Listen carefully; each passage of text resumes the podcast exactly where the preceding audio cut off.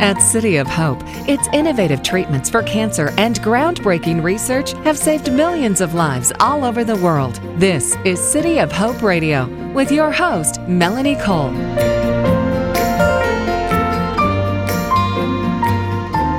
If you've been diagnosed with cutaneous T cell lymphoma, you might wonder what that means in terms of treatment and outcome. My guest today is Dr. Christiane Querfeld. She's the director of the Cutaneous Lymphoma Program at City of Hope. Welcome to the show, Dr. Querfeld. Tell us a little bit about cutaneous T cell lymphoma. What is it and how is it diagnosed? What makes it so difficult to diagnose? So cutaneous T-cell lymphoma is mainly uh, so-called mycosis fungoides, and it's really extremely difficult to diagnose um, because uh, this T-cell lymphoma can mimic many other benign skin rashes, such as psoriasis or eczema.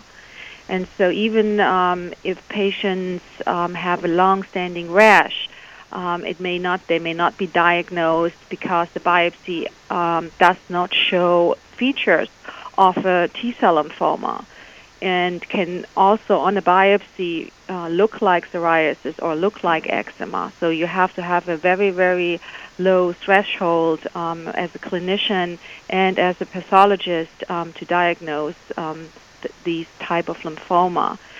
In particular, you have to make sure that um, you take a good history. So if it's a long-standing rash for many, many years, if it's typically uh, distributed or started in the bathing suit areas like the buttocks, the lower back, the breasts, the inner arms, so all the sun-protected areas, that's very suspicious for mycosis fungoides. And um, patients um, um, have been in the past when they when I before I even see them they have been treated with topical steroids and it's not um, helping the rash always comes back so this is also another uh, sign that something is not uh, right. Dr. Querfeld, once it's diagnosed, what are the first line of defense treatments for CTCL?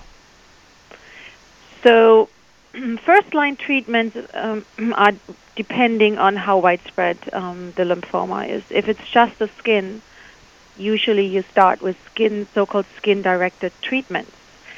And uh, skin-directed treatments is the spectrum of phototherapy. Can be PUVA, it can be narrowband UVB or just UVB. It can be topical steroids in combination or alone with phototherapy, topical nitrogen mustard, which is the topical chemotherapy, topical bexarotene or other topical retinoids, um, which also uh, affects uh, the malignant cells in the skin. and uh, radiation therapy. And this radiation therapy is uh, called electron beam radiation, which is very, very superficial. So electron beam radiation is not the same like phototherapy. Phototherapy is something that's in the spectrum of the light, uh, natural light treatment. It's just filtered. It could be either UVA, UVB, or a, a certain spectrum from UVB, which is called narrowband UVB.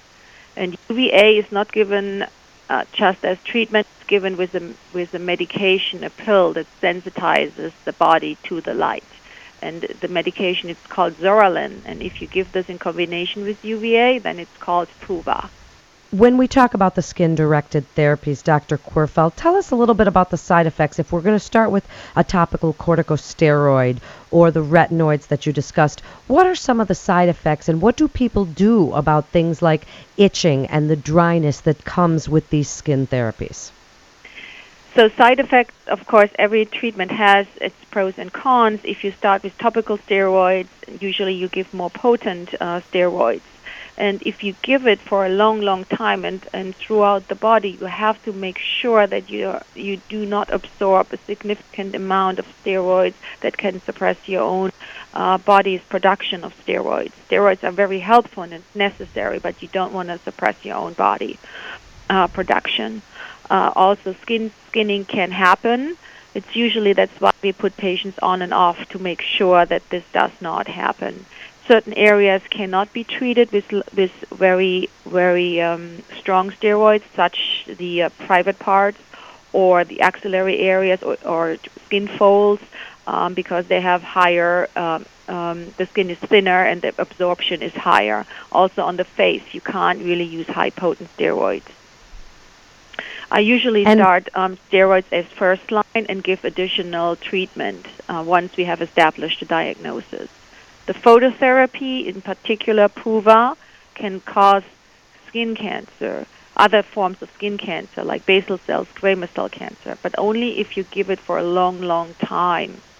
Uh, the best, the best um, pattern or type of phototherapy would be narrowband UV. The risk is extremely low and uh, topical nitrogen mustard and topical retinoids they can cause skin irritation that you get uh, like a contact allergy or really rashes from the medication.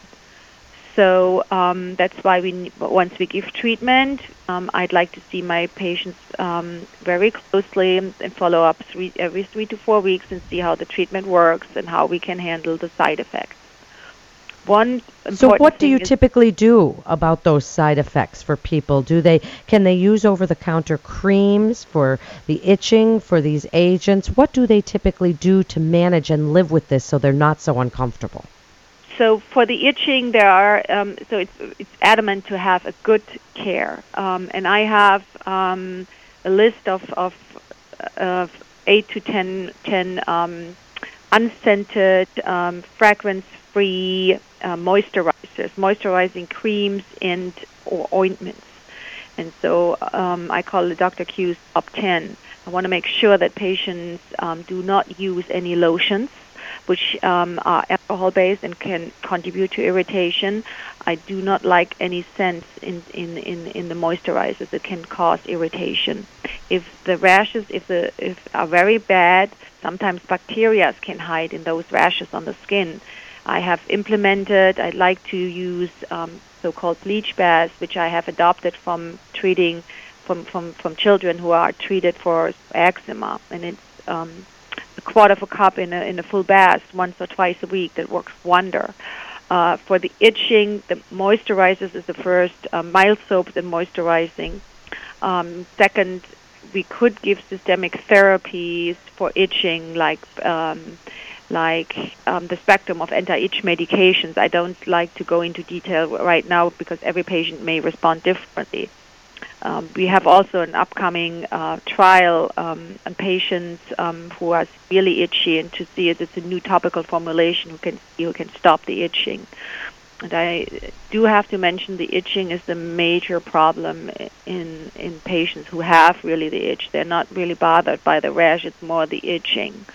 And if it's really severe, such as in Sézary syndrome, it's it's really it's it's it's really disabling. And so we work on it. I do cannot promise I cannot promise really wonders, but um, on a continuous basis, we can decrease the itch um, significantly. We can also the, the the overall goal is to clear it, and once the patient is cleared, then the itch stops. Now tell us a little bit about phototherapy, the light therapy. What is it intended to do? And generally, what is the outcome for people with CTCL? So phototherapy is, is one of the mainstay treatments, as I mentioned before, and um, there are uh, experience is probably 30 years, um, 30, 40 years. It was um, in particular discovered in the late 70s that patients respond very well. So how does this work? So I, um, so in two ways. One is that the light can directly kill those atypical, those malignant cells in the skin, and they can also diminish other immune cells who live in the skin, such as dendritic cells, Langerhans cells. These are the ones who actually support the growth of the lymphoma cells, and they are all affected by the light therapy. th- Therapy, so so they don't like the light therapy, and so they eventually die off. And um, in uh, um, um, studies have actually shown that um, if you if you treat until you clear and then you taper slowly off over months, so the recurrence of the lymphoma is less um, than if you just um, c- compared when you just stop uh, once the skin is clear. So I like to do this too, like tapering patients um, off slowly after the skin is completely clear. Usually, what you expect is that you give it um, about probably around three, four months. Um, that's the average time patients clear, and then you slowly taper uh, from three times a week to two times a week to once a week and to once every 10 days. And so this is a process that goes over 9 to 12 months. But that's um, may be different. And some patients may just like to be on a treatment, maintenance treatment, for a, a year or two, um, every 10 days, and would be fine. and Dr. Querfeld, in just the last few minutes, please give your best advice for those living with CTCL in managing their symptoms and why they should come to City of Hope for their lymphoma care. So we have a dedicated multidisciplinary clinic for um, CTCL or for cutaneous lymphoma. Um, um, this Dr. Zain and myself and uh, Dr. Rosen. We have uh, extensive experience in treating those patients. Myself, I have um, um, been involved um, with in care for 14 years, and I'm very fortunate um, to do this. Um, we we have um, we have the necessary um, equipment here. Um, we have the staff who can support us in, in treating those um, uh, patients. Thank you so much. You're listening to City of Hope Radio. And for more information, you can go to cityofhope.org. That's cityofhope.org. This is Melanie Cole. Thanks so much for listening and have a great day.